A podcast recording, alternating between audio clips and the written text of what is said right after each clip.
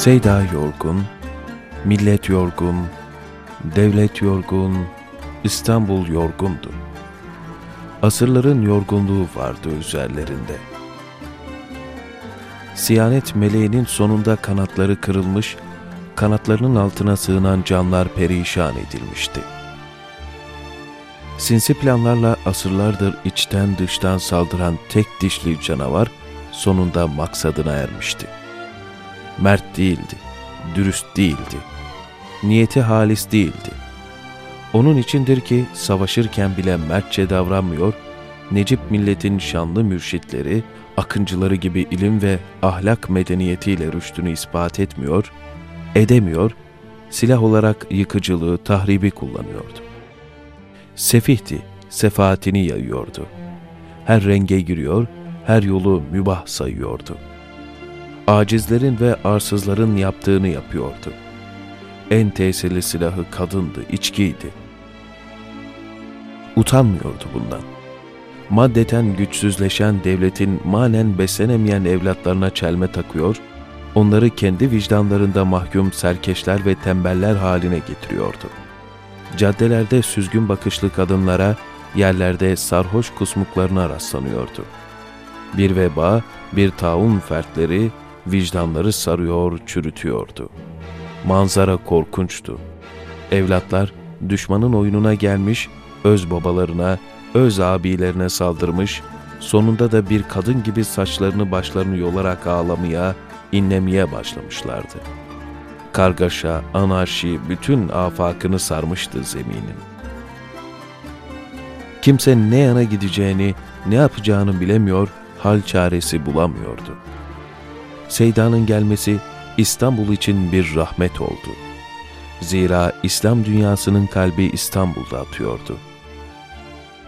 Oradaki dalga muhit hattına yayılıyor, oradaki heyecan sineleri tutuşturuyor, oradaki atalet milleti nevmit hale getiriyordu. Seyda, Sultanahmet Medresesi'nin küçük bir odasına yerleşti. Kendi medreselerinin tercih edilmiş olmasından hem müderrisler hem talebeler memnundu. Bir anda bütün dikkatler medrese üzerine yoğunlaşmış, istikametler oraya yönelmişti.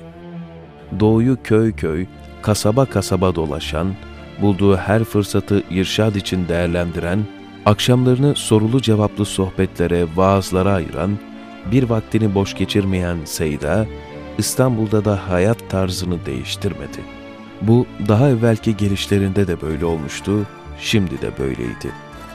İnsanların tatlı su kaynağına gider gibi akın akın medreseye gelmeleri, savaşın, esaretin ve daha da önemlisi şanlı devletin mağlubiyetinden ötürü yaşadığı acının ağırlığıyla yorgun düşmüş olan Seyda'yı bir kat daha yoruyor, fakat yolların ayrımına gelinen bu tarihi noktada neme gerek diyemiyordu. Vezirler, paşalar, müderrisler, şeyhler, esnaf, eşraf geliyor, gerek halleri, gerek dilleriyle çare soruyorlardı.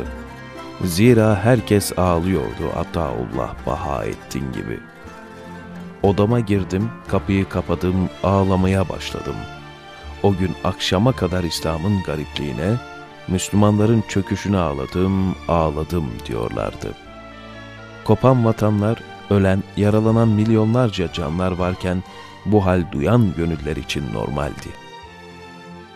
Sanki İslam'ın diyarında İslam'a gurbet düşmüş, muzdarip bir Müslümanın sokaklarda gel beraber oturup ağlaşalım diyeceği aşina bir çehre kalmamış, mabetler değil ibadetler bile terk edilmiş, yetim bırakılmış, ezanlar ümmetsiz bir neslin arkasından ağlayan sadalar haline gelmiş, minberler cemaat yerine mermer görür olmuş, mihraplar örümcek bağlamış, ayakların unuttuğu eşikler yosun tutmuş, fetih ayetleriyle, tekbirlerle, salavatlarla çınlayan kubbelerde yıkılış feryatları yankılanmış, alem bütünüyle yokluğun kisvesine bürünmüştü. Akif gibi büyük gönüllerin sadece dizlerinin değil, idraklerinin de bağı çözülüyor, ellerini açtıklarında doğruyu bildikleri halde dualarının yörüngesi kayboluyordu. Dışarıda bir yangın vardı. Mesuliyet duygusu taşıyan kahraman evlatlar için vazife zamanıydı. Vatan, bayrak, mukaddesat, sair şeylerden daha az önemli değildi. Sürülerinin başını bekleyen çobanlar gibi akşamdan sabaha, sabahtan akşama pervaneler gibi dönmek, dolaşmak, millete darbe indirenlerin yüzüne tükürmek gerekiyordu. İşte bu ahvalde kulaklar ve dimalar Seyda'yı dinliyordu.